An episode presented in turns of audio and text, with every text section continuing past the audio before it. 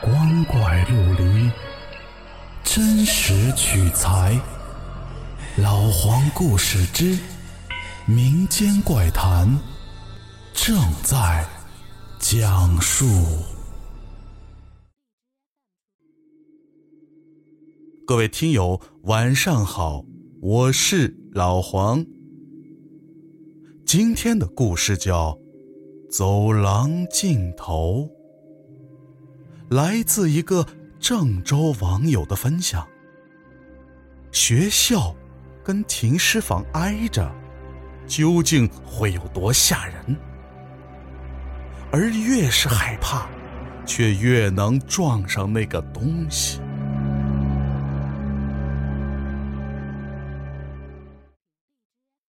那是我上高中的时候，我们学校的旁边就是一家医院。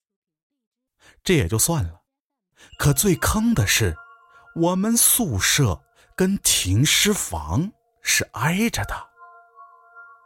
平时不刻意提起，也不觉得有什么。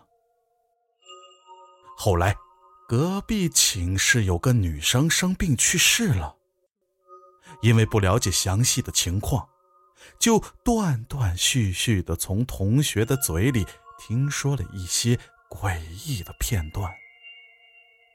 我也不敢深问。那一段时间，大家都是结伴而行，这心里啊，多少就有点嘀嘀咕咕的。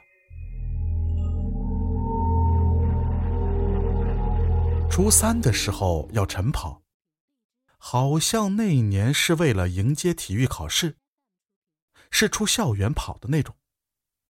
记得那天下了雨，路很滑。我摔了一跤。我穿的是白色的裤子，于是我就跟老师请假回寝室去换衣服。我住在五楼，那天啊，整个宿舍就怪怪的。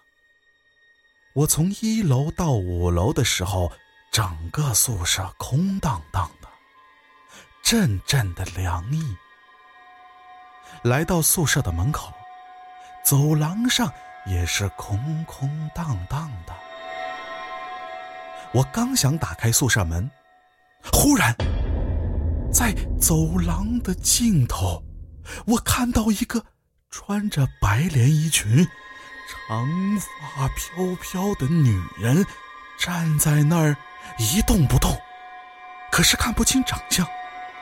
那一瞬间，我手心的汗一下就出来了。我拿的钥匙也掉在了地上，不过我还是很理智的告诉自己，冷静，一定要冷静。因为害怕，我就站在那儿不敢动，盯着他看了大半分钟。我想看看到底是谁，但是怎么都看不清。那东西也没声音，忽然脑袋咔的动了一下。我吓得撒腿就跑啊！后来慢慢的，这个事儿也就忘了。但是，到现在我也不知道，当年到底看到的是什么？难道是那个死掉的女生？